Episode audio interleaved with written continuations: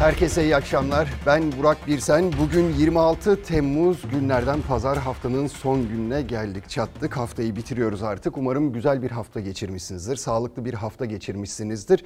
Bugün nelerden bahsedeceğiz? Sağlığa dair elbette koronavirüs salgınından bahsedeceğiz. Hem Türkiye'deki gelişmelerinden hem de dünyada neler neler olup bittiğine bakacağız. Dünya Sağlık Örgütü'nden çok çok önemli kritik bir açıklama var ve bazı ülkelerde yaşanan endişe verici gelişmeler var. Hem onu hem Türkiye'dekilere aktaracağız sizlere. Bir diğer konumuz İstanbul Sözleşmesi olacak. Tekrar gündemde zaten gündemden pek düşmemişti ama bugün bir kez daha konuşuldu, tartışıldı. Siyasete bakacağız Ahmet Davutoğlu cephesine.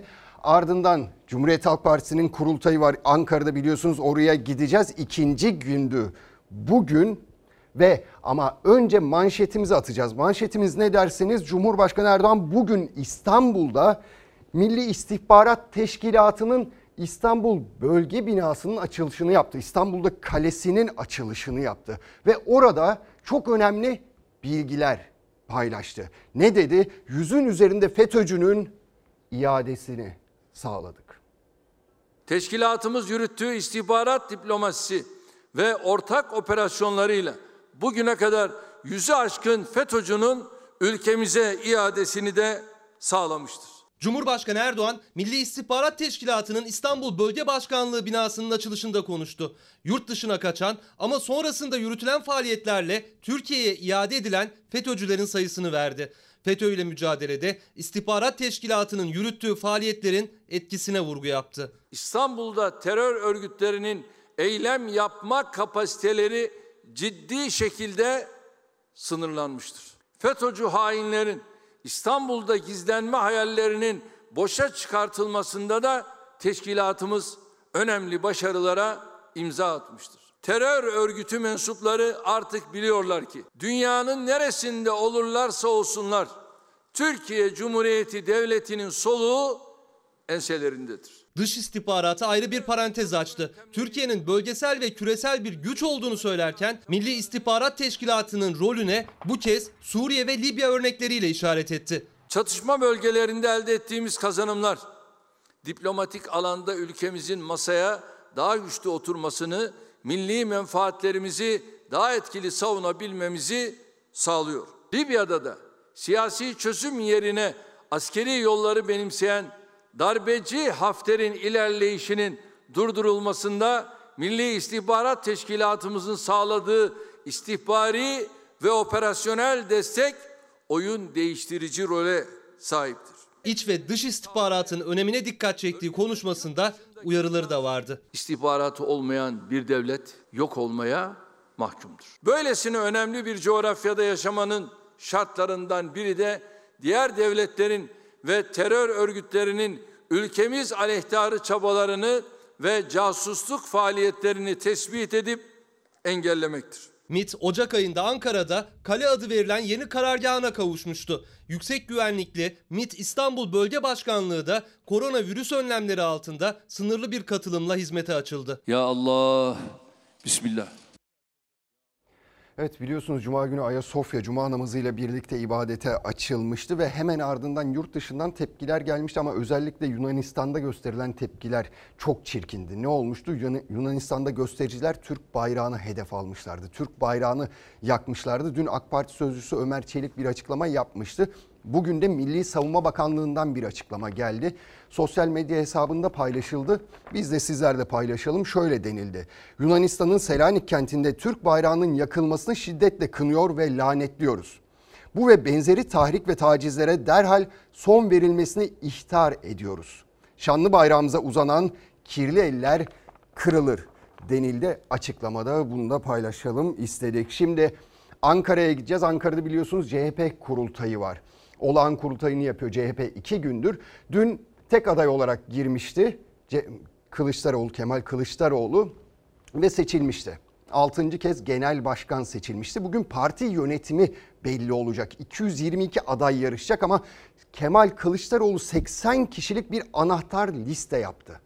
İsimleri belirledi. Tek tek özenle seçti ve partisinin vitrinini oluşturacak isimler bunlar. Önümüzdeki seçimlere o isimlerle gidecek çünkü. Ve baktığınız zaman o isimlere ve listeye ne çıkıyor derseniz parti yönetimi gençleşiyor.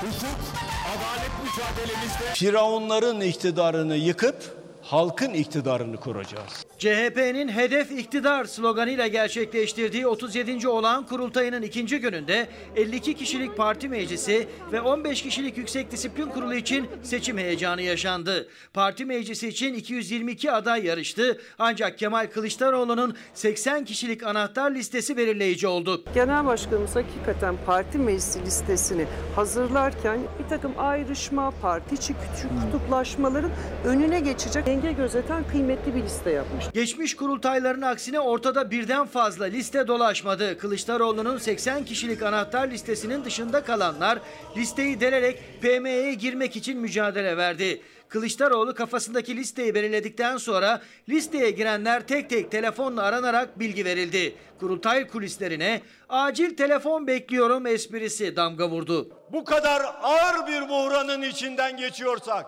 hiçbir vatanseverin özellikle de hiçbir Cumhuriyet Halk Partilinin umutsuzluğa kapılma hakkı da yoktur, yetkisi de yoktur.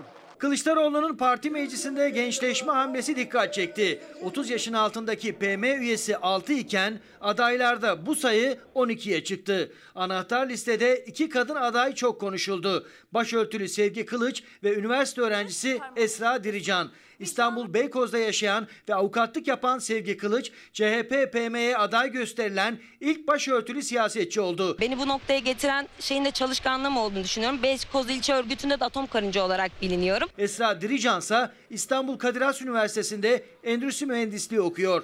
Cumhuriyete, Atatürk'e, Türk gençliğine gölge düşürmeye çalışan her hareketi aklımıza mıh gibi kazıyoruz ve bunları iyileştireceğimiz gün için durmadan çalışıp çabalayarak ufukta görünen aydınlık geleceği kazanmaya hazırız. Parti meclisi yarışında İstanbul, Ankara, İzmir gibi büyük kentler karşısında Anadolu illerine biraz daha ağırlık verdi CHP lideri. Milletvekillerinden de özellikle performanslarıyla öne çıkan çok sayıda isim parti meclisi listesinde yer buldu. Cumhuriyeti demokrasiyle taşlandıracağımıza milletimizin önünde söz veriyoruz. Geçmiş kurultayların aksine PM aday listesini geniş tuttu Kılıçdaroğlu. Bu hamlesi parti yönetim kadrosunda yapmayı planladığı köklü değişiklik için yumuşak geçiş olarak yorumlandı. Kılıçdaroğlu'nun 52 kişilik parti meclisinden çıkacak 18 kişilik MYK'da önemli değişiklikler yapması bekleniyor.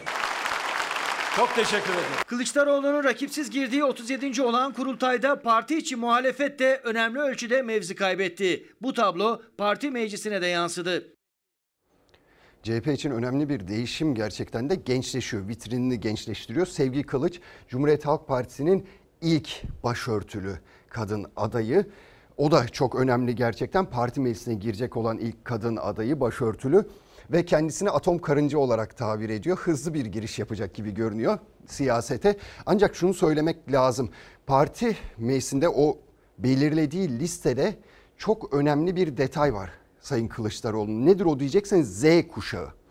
Z kuşağından 12 aday isim var listesinde Kemal Kılıçdaroğlu'nun. Yani bu da şu demek 30 yaşın altında insanlardan bahsediyoruz. Z kuşağı dediğimiz 30 yaşın altındaki insanlardan bahsediyoruz. Tabi eğer seçilirlerse bu seçim sonucunda onlar aday gösterildiler. Şu an seçilirlerse bu durum söz konusu olacak. Yine de bu çok önemli. Z kuşağına özellikle önem veriyor Kemal Kılıçdaroğlu.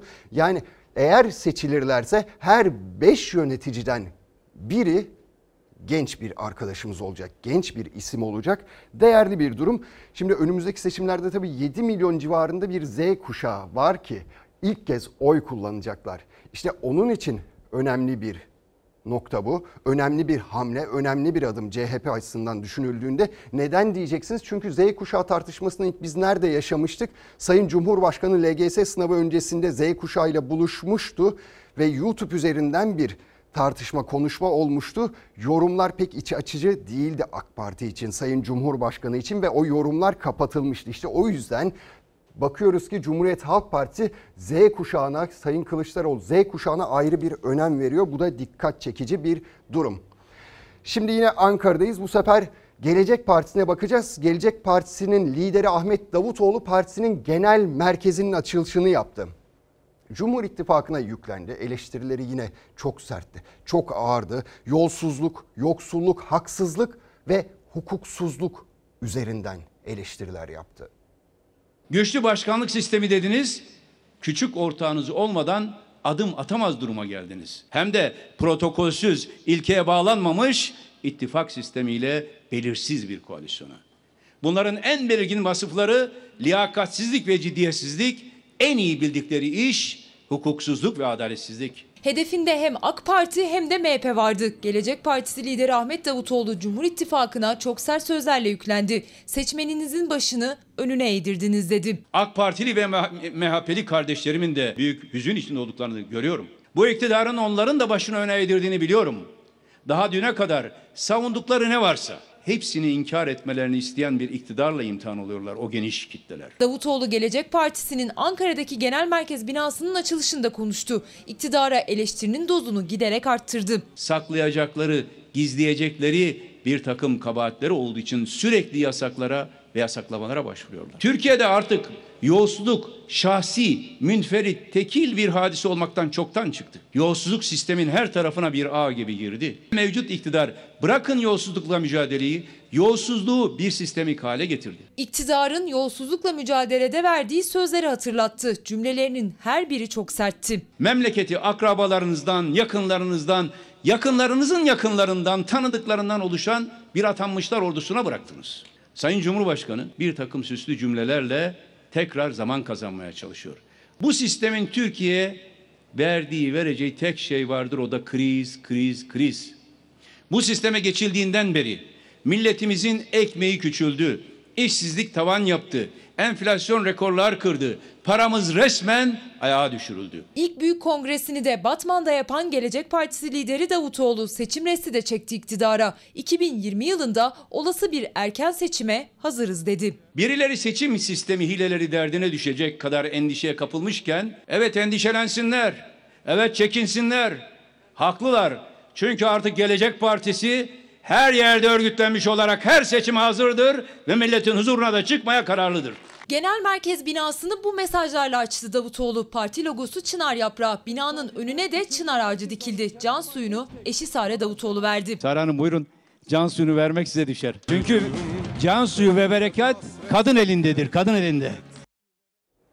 Evet kadın eli diyor Sayın Davutoğlu İstanbul Sözleşmesi'ne birazdan bakacağız ona da değineceğiz elbette ama şimdi çok önemli bir konu daha var ne diyeceksiniz tabii ki Cuma günü Ayasofya Camii ibadeti açıldığında Cuma hutbesini okurken Sayın Diyanet İşleri Başkanı Ali Erbaş biliyorsunuz şöyle bir cümle kurmuştu. Vakfedenin şartı vazgeçilmezdir çiğneyen lanete uğrar demişti. Bu kadar önemli bir anda dünyanın gözü Türkiye'ye çevrilmişken o güzel, bütünleştirici, birleştirici cümleler kurmak yerine Atatürk'e lanet okumayı tercih etmişti. Adını geçirmedi ama tabii anlayan anladı. Herkes ne olduğunu anladı ve iki gün sonra nihayet kendisinden bir açıklama geldi. Sayın Ali Erbaş şunu söyledi. Geçmişi değil bundan sonrasını kastetti. Bizim inancımızda vakıf malı dokunulmazdır. Dokunanı yakar. Vakfedenin şartı vazgeçilmezdir. Çiğneyen lanete uğrar. Sadece Ayasofya'yı değil tüm vakıf mallarını kastettim. Geçmişi değil bundan sonrasını kastettim. Uğramıştır demedim çiğnerse lanete uğrar dedim. Lanet lafını tekrar ediyor ama ben bunu diyor geriye değil ileriye doğru söyledim diyor. Yani ağzından çıkan lafın altında kendisi de ezilmiş durumda. Bu bir mugalatadır ve Ondan sonra zaten söyledikleri de bu mugalatayı tamamlayan bir safsata zincirini oluşturmaktadır. Ayasofya'daki Cuma hutbesinde kurduğu cümleler sonrası muhalefetin istifasını istediği Diyanet İşleri Başkanı Ali Erbaş sessizdi. İki gün sonra konuştu. Atatürk'e hakaret etti tepkilerine Fatih Sultan Mehmet'in vakfiyesini hatırlattım diye yanıt verdi. Kendi içindeki Atatürk'e duyduğu kinin, nefretin fırsattan istifade dışa vurumunu yaptı. Ali Erbaş açık bir özür, özür dilemezse Bunu burnundan fitil fitil getireceğiz. Genel olarak vakfiyelerin sonu vakıfın bedduasıyla biter. Bu vakfımı kimler amacı dışında kullanırsa Allah'ın, meleklerin, peygamberlerin, tüm Müslümanların laneti onların üzerine olsun şeklinde. Ben de hutbede buna atıfta bulundum. Özrü kabahatinden büyük hale geliyor. Konuştukça batıyor. Fatih Sultan Mehmet'in o dönem söylediklerini bugün tekrar etmek, elinde kılıçla hutbeye çıkmak Diyanet İşleri Başkanı'nın haddi değil. Atatürk 82 sene önce vefat etti. Vefat eden insanlara dua edilir, beddua değil. Vakıf mallarını koruma konusunda Diyanet İşleri Başkanı olarak bunu Müslümanlara hatırlatmak benim görevim. Ben görevimi yapıyorum. Polemik konusu yapmak iyi niyetli bir tavır değildir. Kurucusuna kurtarıcısına lanet okuyacak kadar hassasiyet ortaya koyan Ali Erbaş, Vakıfbank varlık fonuna devredilirken niçin aynı hassasiyeti göstermedi? Erbaş Hürriyet gazetesine yaptığı açıklamada geçmişi değil geleceği kastettim. Görevimi yaptım diyerek kendini savundu. Sözlerim Atatürk'e beddua değildi dedi. Ama muhalefet samimi bulmadı. İstifa çağrısını yineledi. Bu söylediği laflar onu kurtarmaz. Onu affetmeyiz, yaptıklarını unutmayız. Bu yapılanlara karşı iktidarın susmasını da millet zihnine yazdı. Örtülü bir şekilde Atatürk'e lanet okuyan birisinin o makamda oturması kabul edilemez. Eğer o istifa etmiyorsa Sayın Erdoğan onu derhal o görevden almalı. Diyanet İşleri Başkanlığı koltuğunu işgalden vazgeçsin. Diyanet İşleri Başkanı Ali Erbaş'a tepki büyük. İktidar cephesi sessiz. İyi Partili Aytun Çıray'ın ardından Halkın Kurtuluş Partisi de Erbaş hakkında suç duyurusunda bulundu. Tartışma yargıya da taşındı. Gerçekten de söylenecek söz müydü? Yani o hutbe sırasında hutbe okunurken o cümleler kurulması gerekiyor muydu? Yeri ve zamanı mıydı? Nereden çıktı? Neden öyle bir şey söylediniz? Şimdi şöyle bir şey var bakın keşke daha iyi bir hani savunma yapsaydınız. Daha yaratıcı bir cümle kursaydınız, açıklamada bulunsaydınız keşke ama hani siz kendiniz inandınız mı bu ikinci yaptığınız açıklamaya? Ben pek sanmıyorum onu ama diyorsunuz ki vefat edene dua edilir Atatürk için. Vallahi açıkçası son yıllarda biz sizin Atatürk için dua ettiğinizi de görmedik. Hani tarih verecek olursak 10 Kasım 2017'de mesela 10 Kasım Atatürk'ün ölüm yıl dönümünde Cuma hutbesi okuttunuz ama Atatürk'ü anmadınız. Yine 30 Ağustos 2019'da Zafer Bayramı'nda Atatürk'ün silah arkadaşlarının adına anmadınız. Bu tarz örnek, örnekler çoğalabilir. Hani dua etmeli diyorsunuz o sözünüzle bile çelişiyorsunuz. Hani kaş yapayım derken göz çıkarmak belki de bu olsa gerek. Ama gelin görün Atatürk'ün kurduğu Diyanet İşleri Başkanlığındaki o koltuğu şu an işgal ediyorsunuz. Ve onun sayesinde burada oturuyorsunuz. Belki de bunun farkında henüz değilsiniz. Onu da söylemek isterik. Şimdi İstanbul Sözleşmesi'ne geçeceğiz. Evet çok tartışılıyor. Bunu ilk tartışmaya açan kimdi? AK Partili Numan Kurtulmuş'tu. İstanbul Sözleşmesi'nin iptal edilmesini istiyoruz demişti. Bunu yapabiliriz demişti. Tabii muhalefetten, kadın derneklerinden çokça tepki yükselmişti. Çünkü biliyorsunuz ülkemizde her gün kadına karşı bir şiddet uygulanıyor. Kadın cinayetleri işleniyor ve buna karşı bir önlem olarak İstanbul Sözleşmesi'ne dahil olduk. Zaten biz birçok ülkeyle beraber yeni yaptırımlar, yeni önlemler alabilmek adına. Peki şimdi ne oldu derseniz muhalefetten tepki geliyordu ama muhalefetten bu kez Saadet Partisi lideri Temel Karamollaoğlu'ndan beklenmedik bir çıkış geldi. Kendisi aile mefhumu tahrip ediliyor diyerek iktidara destek verdi. İstanbul Sözleşmesi'nin feshetmek kadına karşı şiddet ve kadın cinayetlerine göz yummak demektir. İstanbul Sözleşmesi cinsiyetsizleştirme istikametinde bir gelişme sağlıyor. Değerleri ortadan kaldırıyor. Her gün bir kadının öldürüldüğü bir ülkede bunun tartışılmasını dahi abesle iştigal olarak görüyoruz. Türkiye'nin dört bir yanından hemen her gün kadına şiddet haberleri gelmeye devam ederken siyasette İstanbul Sözleşmesi'ni tartışıyor. Sözleşmeye imza atan AK Parti yine sözleşmeden çekilmeyi gündeme getirdi. Saadet Partisi lideri Karamollaoğlu'ndan da destek geldi. Güya bu kadına şiddeti önleyecek. Diyor ki sen kadınsın, ben erkeğim, ben de bireyim, sen de bireysin. Bizim cinsiyetimiz önemli değil. Neden önemli değil? İstanbul Sözleşmesi'nin kesinlikle ve kesinlikle e, fiiliyatta artık uygulanmasına geçilmesini konuşmamız lazım. Biz kanunlarımıza kadınlarımızı, kadına karşı eşitsizliğin son verilmesini getirecek, kadına karşı şiddeti son verilecek neler daha ekleyebiliriz de konuşmamız lazım. İstanbul Sözleşmesi diyor ki devlet kadına şiddeti önleyecek, etkili ve kapsamlı politikalar geliştirilmelidir. Bundan mı rahatsızsınız? Kadına şiddetin önlenmesi mutlaka buna izin veremeyiz. Bizi endişe ettiren bir takım gelişmeler var. Bütün dünyada cinsiyetsizleştirmeye yönelik bir eğilim var. Saadet Partisi lideri Karamollaoğlu kadına şiddetin karşısındayız dedi ama İstanbul Sözleşmesi'nde bazı maddelerde yer alan atıfların toplumu cinsiyetsizleştirme politikası olduğunu savunarak sözleşmeye karşı olduklarını açıkladı. İstanbul Sözleşmesi'nin yanındayız. Her zaman da yanında olmaya devam edeceğiz. Bu tip sözleşmeler meclislerde konuşulmadan geçiyor genelde. Türkiye Büyük Millet Meclisi'nde hiçbir şerh olmadan, hiçbir hayır oyu kullanılmadan parlamentoda bulunan siyasi partilerin oy birliğiyle kabul edildi. CHP, İyi Parti ve kadın örgütleri kadın haklarını uluslararası düzeyde koruyan İstanbul Sözleşmesi'nin yanında muhalefet iktidara da seslendi. Kendi imzaladığınız sözleşmeden geri çekilmeyin diyerek. AK Partililerin dahi yarısından fazlası İstanbul Sözleşmesi'nin korunmasını istiyor. İstanbul Sözleşmesi'nden geri adım atmak kadın katillerine cesaret verir. Türkiye'de tartışma sürerken Polonya hükümeti de İstanbul Sözleşmesi'nden çekileceğini duyurdu. Karara karşı kadın örgütleri sokağa döküldü. Eylemleri sürüyor. Şimdi Temel Karamollaoğlu'nun katıldığı programın o bölümünü ben oturdum aşağıda izledim bir 10 dakikalık kısımda açıkçası. Hani tam olarak ne ifade etmek istediğini ben anlayamadım. Neden karşı çıktığını. Üstü kapalı konuşuyor. Çünkü üstü kapalı konuşuyor. Net cümleler kurmuyor. Net ifadelerde bulunmuyor. Cinsiyetsizleştirme diyor. Ben de şöyle algıladım onu. Bakınız İstanbul Sözleşmesi'nin 12. maddesinin 5. fıkrası. Şunu söylüyor.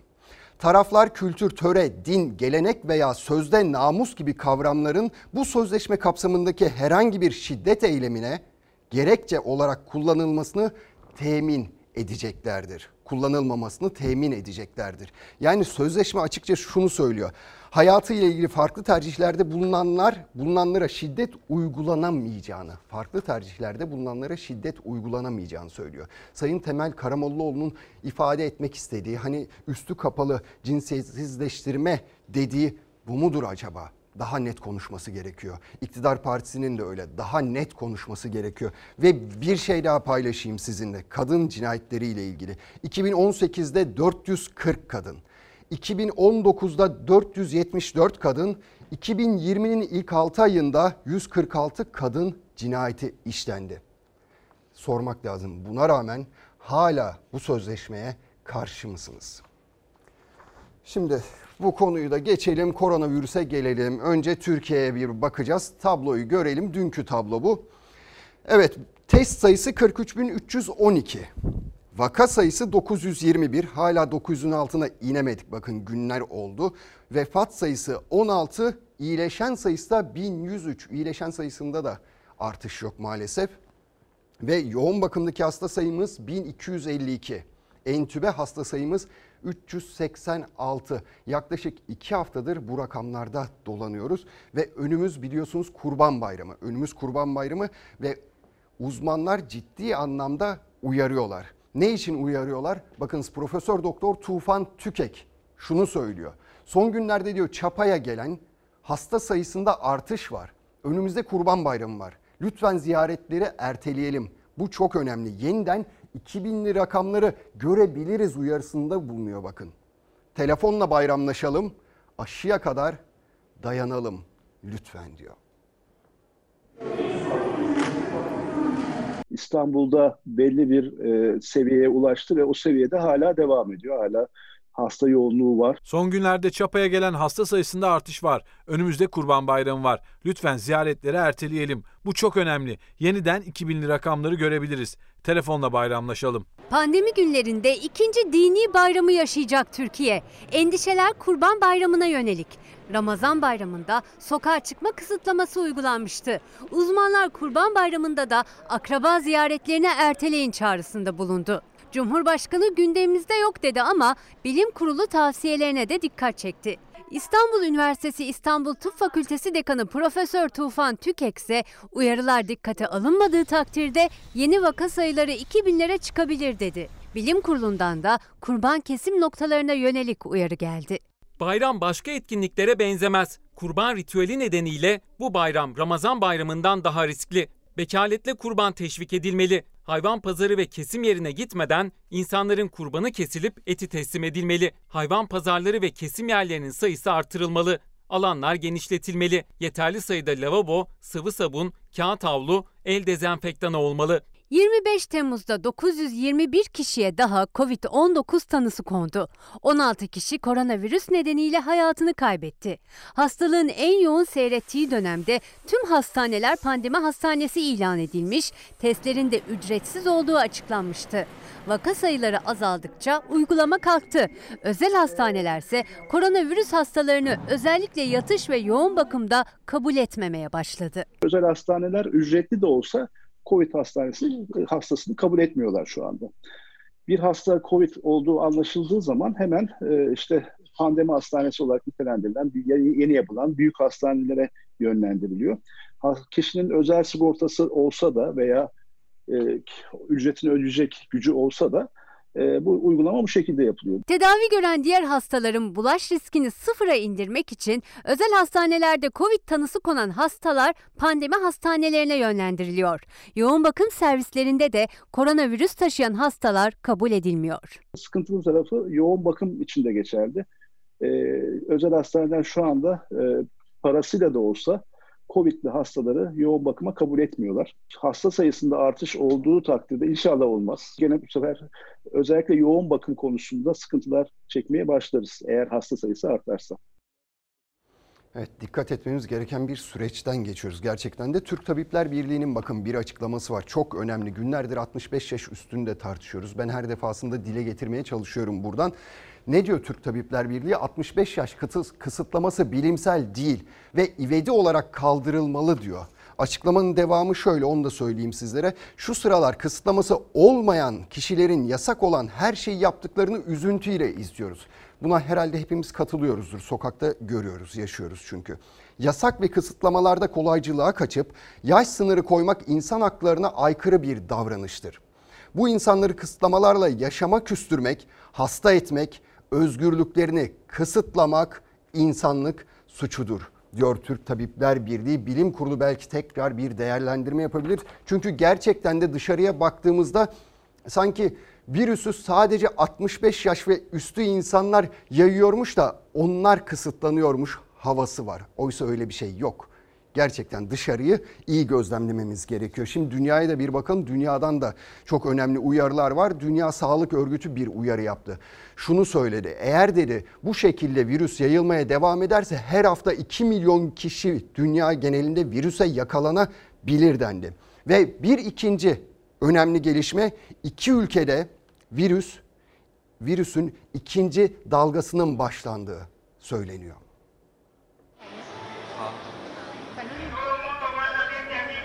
Vaka sayıları hızla arttı, Avrupa'yı bu kez ikinci dalga endişesi sardı. Gevşetilen tedbirler yeniden sıkılaşmaya başladı. Covid-19'da dünya genelinde bugüne kadar görülen vaka sayısı 16 milyon 290 bine, can kaybı 650 bini geçti. Salgında aşı ve ilaç bekleyişi sürerken virüsün yayılımı hız kesmedi. Dünya Sağlık Örgütü son dönemde her hafta vaka sayısının yaklaşık 1 milyon arttığını açıkladı. Covid-19'da günlük vaka sayısı ise son 3 gündür 280 binin altına inmedi. Dünya Sağlık Örgütü'ne göre artış bu hızla devam ederse tespit edilen vaka sayısı her hafta 2 milyon artacak. Salgın yayılırken Avrupa'nın göbeğinde ikinci dalganın ayak sesleri duyuldu. Aralarında İspanya, Fransa, Almanya'nın da olduğu ülkelerde vaka sayılarında büyük artışlar oldu. Listenin başındaysa Belçika var. Nüfusu oranla en fazla ölümün yaşandığı ülkelerden Belçika'da son bir haftada günlük vaka sayısı %71 arttı. Avrupa Hastalık Önleme ve Kontrol Merkezi ülkenin büyük bölümünü kapsayan Flaman kesimini turuncu bölge ilan etti. Bu karar Belçika'da ikinci dalganın başladığı şeklinde yorumlandı. İkinci dalganın başladığı belirtilen ülkelerden biri de İspanya. Günlük vaka sayısı bine yaklaşırken Katalonya bölgesinde gece kulüpleri ve eğlence mekanlarının kapalı tutulmasına karar verildi. İspanya'da geçen hafta 10 kişiden fazla gruplar halinde bir araya gelinmesi yasaklanmıştı. İspanya'daki artış sonrası İngiltere bu ülkeyi 14 gün karantinadan muaf tutulan ülkeler listesinden çıkarttı. Dışişleri Bakanı Raab kararı savundu. Önlem alınmadığı takdirde Covid-19 vakalarında ikinci dalgayı ve yeni bir karantina dönemini yaşayabiliriz dedi. İşte insanlar koronavirüs salgınında canlarıyla uğraşıyorlar ama biz başka başka şeylerin derdindeyiz. Neyin derdindeyiz? İşte koronavirüsü bahane edip belli yasaklar getirebiliyoruz. Daha önce birçok kez örneğini yaşamıştık. Şimdi bundan bir yıl önce Kaz Dağları'nda su ve vicdan nöbeti başlamıştı. Bugün birinci yılı ve insanlar tekrar orada bir arada olmak istediler. Ama ne oldu? Bir gün önce valilik bir karar aldı. Ne eylem yapabilirsiniz ne toplu halde bulunabilirsiniz dedi. Yani her şeyi yap ama şu salgın döneminde eylem falan yapma. Kolu sakat, kolu sakat, kolu sakat. Ay kolu kırıyor. Kolu kırıyorsun.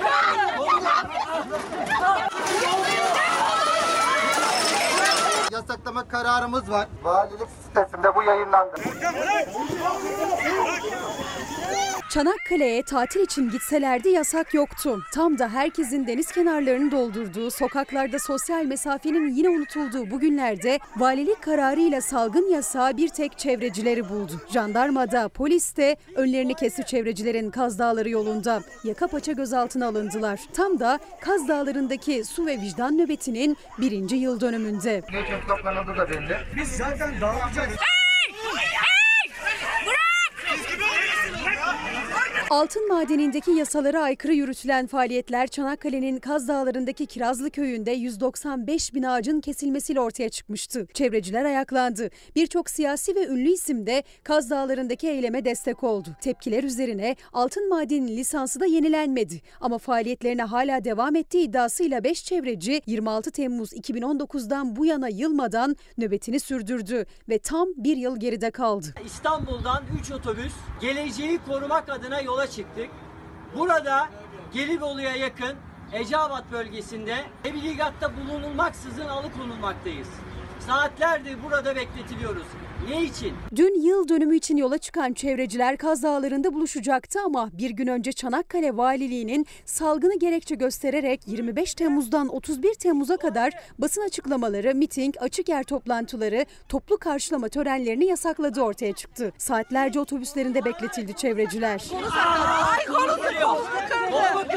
Otobüslerle şehre girişlerine izin verilmeyen çevreciler yürüyerek gittiler merkeze. Çay bahçesinde oturdular ama bu kez de polis engel oldu bir araya gelmelerine. Yine aynı kararla. Şu an zaten herkes birbirini tanıyor. Ne için toplanıldı da belli. Arkadaşlar biz zaten dağılacağımızı beyan ettik ama buna rağmen buraya gelen arkadaşlara gerekli açıklamayı yapmaya müsaade etmiyorlar. 16 çevreci gözaltına alındı, gece ise serbest bırakıldılar. Valiliğin salgını gerekçe gösterip son dakika ve sadece bu hafta için aldığı yasak kararına, polisin müdahalesine sosyal medyadan tepki gösterildi.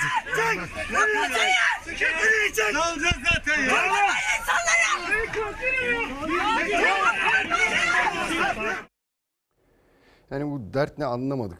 Gerçekten şu koronavirüs nelere kadir? Daha önce de söylemiştim ya. İşte baro başkanları Ankara'ya gitmişlerdi. Miting yapmak istemişlerdi. Hemen valilik bir karar çıkartmıştı. Miting yapmak yasaktır. Sebep ne? Koronavirüs denmiş. İşte HDP yürüyüşü olmuştu. HDP'nin geçeceği illerden o güzergahlarda valilikler hemen günler öncesinden karar alıp işte yürüyüş yapılması, toplu halde bulunulması, eylem yapılması vesaire yasak denmişti. Yapmayın artık lütfen. Yani insanlara inandırıcı gelmiyor. Şimdi bakın çevrecilere engelliyorsunuz. Yapmayın. İnsanlar sosyal mesafeye uygun bir şekilde ne isterlerse yapsınlar. Ama siz çarşılara, pazara, AVM'ye bir oralara bakın, plajlara bakın.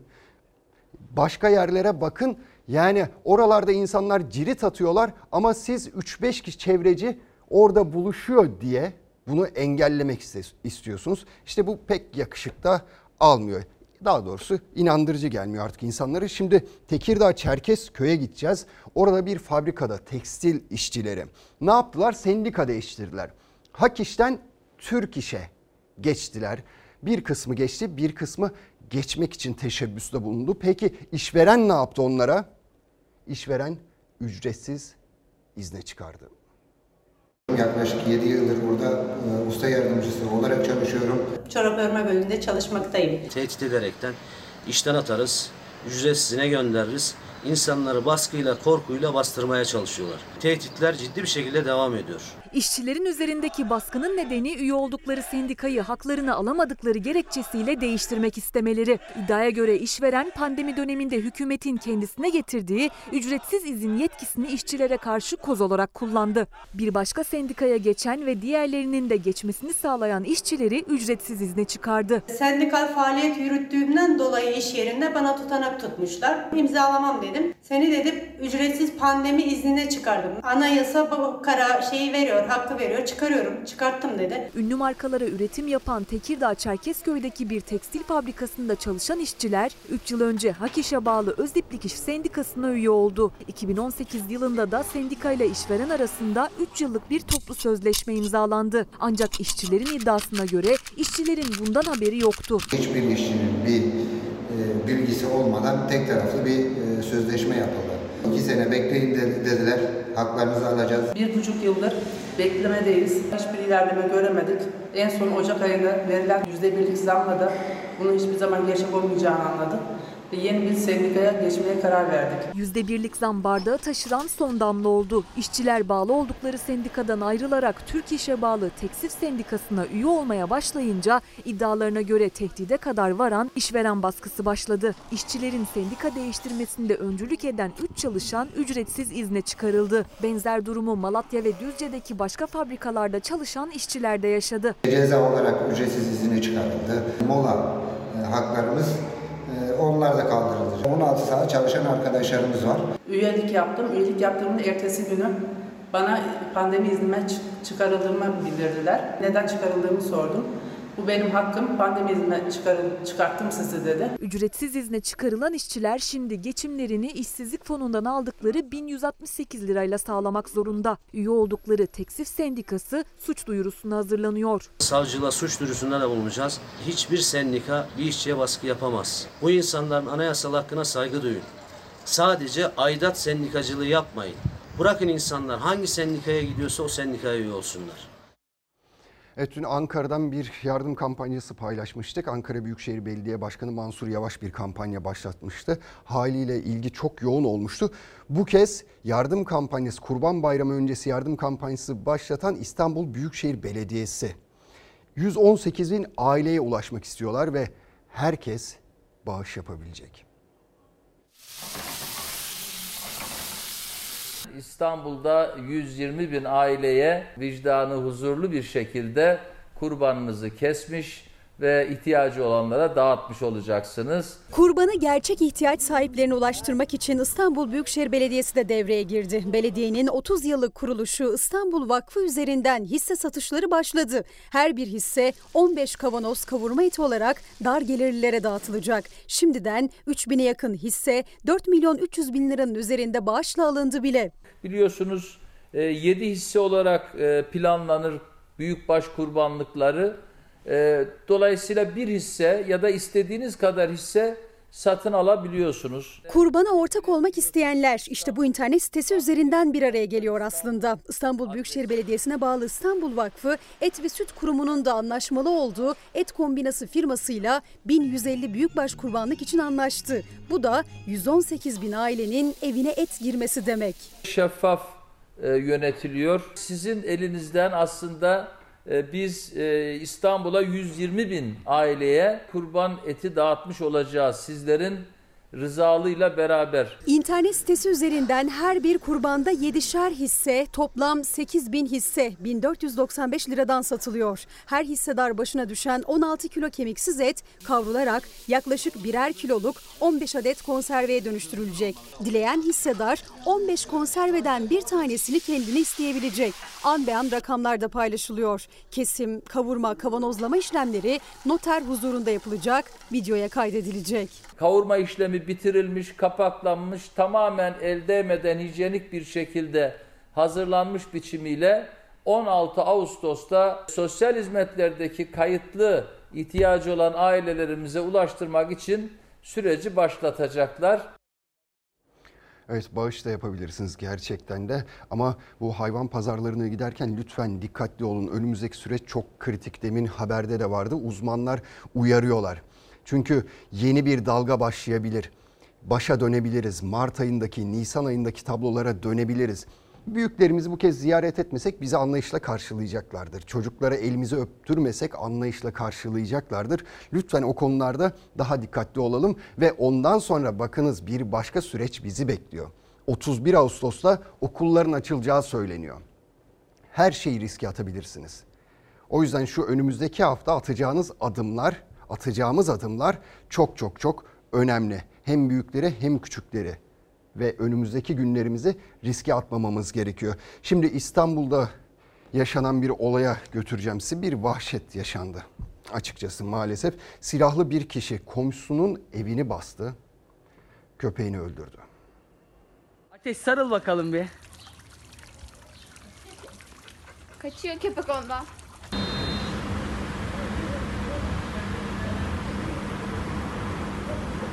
En sevdiği şey çocuklarla oynamaktı. Tüm mahallenin tanıdığı, sevdiği uysal, sevgi dolu bir köpekti Nero. Haneye tecavüz eden komşuları tarafından evinin bahçesinde silahla öldürüldü. Güvenlik kamerası görüntüleri vahşetin boyutunu ortaya koydu. Sahipleri Can Özula ve Deniz Şen Ocaklı kahroldu. Nero 7 yaşında bir Alman kurduydu. Özula ailesinin en önemli parçasıydı. İstanbul Yeniköy'de yaşandı vahşet. Gözü dönmüş şüpheli AE köpeğin eşini ısırdığını iddia etti. Oysa güvenlik kamerasında önce Nero'yu gezdiren Hilal Özdemir'e sözlü sonra da Nero'ya fiziksel şiddet uyguladıkları ortaya çıktı.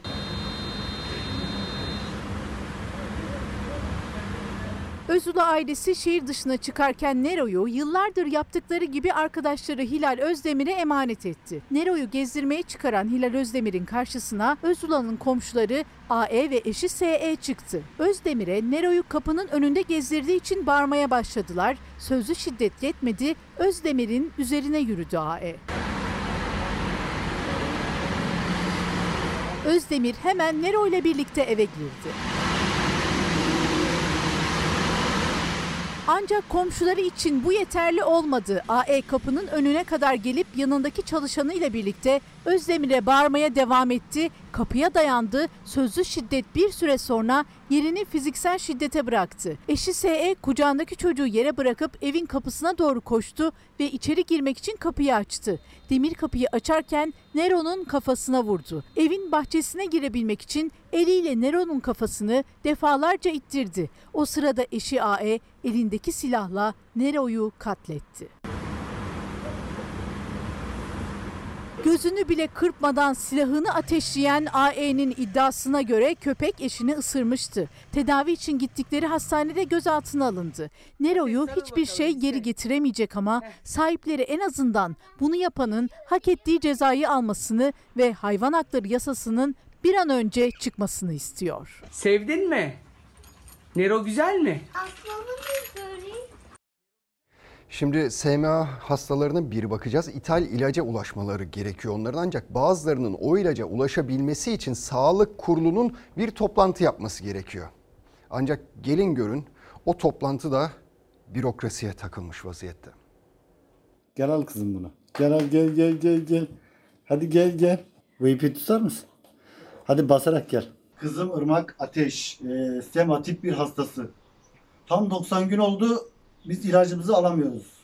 3 yaşındaki tip 1 SMA hastası Irmak Ateş tek tedavi şansı olan ilacını 3 aydır kullanamıyor. SMA hastaları için hayati önem taşıyan ilacının 7 dozunu kullandı şimdiye kadar. Hastalığı geriledi. Ancak 8. dozu kurul toplanamadığı gerekçesiyle 90 gündür alamıyor. Aydın'da yaşayan Ateş ailesi bütün ilerlemelerin geriye gitmesinden endişeli. Kızımızın 8. iğnesi neden kesildi? Yani bunun yasal hakkı normalde.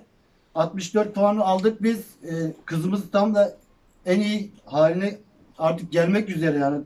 Yürümek istiyor, mücadele etmek istiyor bu çocuk. Bu çocuk artık e, baba beni parka götür diyor. Doğduktan sonra 4 aylığa kadar sağlıklıydı Irmak. Sonra hareketleri günden güne yavaşladı. 5,5 aylıkken kafasını dik tutamayacak hale gelince SMA teşhisi konuldu. SMA hastalarının mücadelesi sonucu ithal ilacı SGK ödeme listesine alınca da Irmak'ın tedavisi başladı. Hiç hareket edemeyen Irmak ayakta durabilmeyi başardı. Kızımız ilk günde e, böyle yatarak halindeyken O ilaç bir derman yani. Mucize bir ilaç. Onları dik tutan, onları sağlam tutan bu ilaç. Ee, bak hatta ayakta bile duruyor. Ee, fizikle birlikte bu çocuklar daha dirençli ve daha güçlü oluyorlar. Irmak'taki gelişmeleri doktorları da rapor etti. SMA hastalarının bir sonraki dozu alabilmeleri için fizyoterapistler fayda tespiti yapıyor. Irmak'a bebekler için en yüksek puan olan 64 puan verildi. Baba Deniz Ateş'e Sağlık Bakanlığı kurulu toplanamadığı için ilacın verilemediği söylendi. Irmak'ın kat ettiği yol geriye gitmesin diye bir an önce yeni doz için onay bekliyor Ateş ailesi. Ankara'ya defalarca aradık. Sağlık Bakanlığı'nı defalarca aradık. İlaç için herhangi bir şey e, bize haber vermediler. Sonuç alamadık hiçbir şekilde. Kızımızın hayatından endişe ediyoruz. Bu sesimizi bir an önce duymalarını istiyoruz. Duyuyorlar mı acaba ya da sağlık kurulu üyeleri gece rahat uyuyabiliyorlar mı? Sanmıyorum. Reklam zamanı. Ana haberi burada noktalıyoruz. Bizden hemen sonra Yaparsın Aşkım yeni bölümüyle ekranlarınızda olacak. Yarın akşam saat 19'da yeniden buluşuncaya dek umarım yüzünüzü güldüren güzel haberler alırsınız. Hoşçakalın.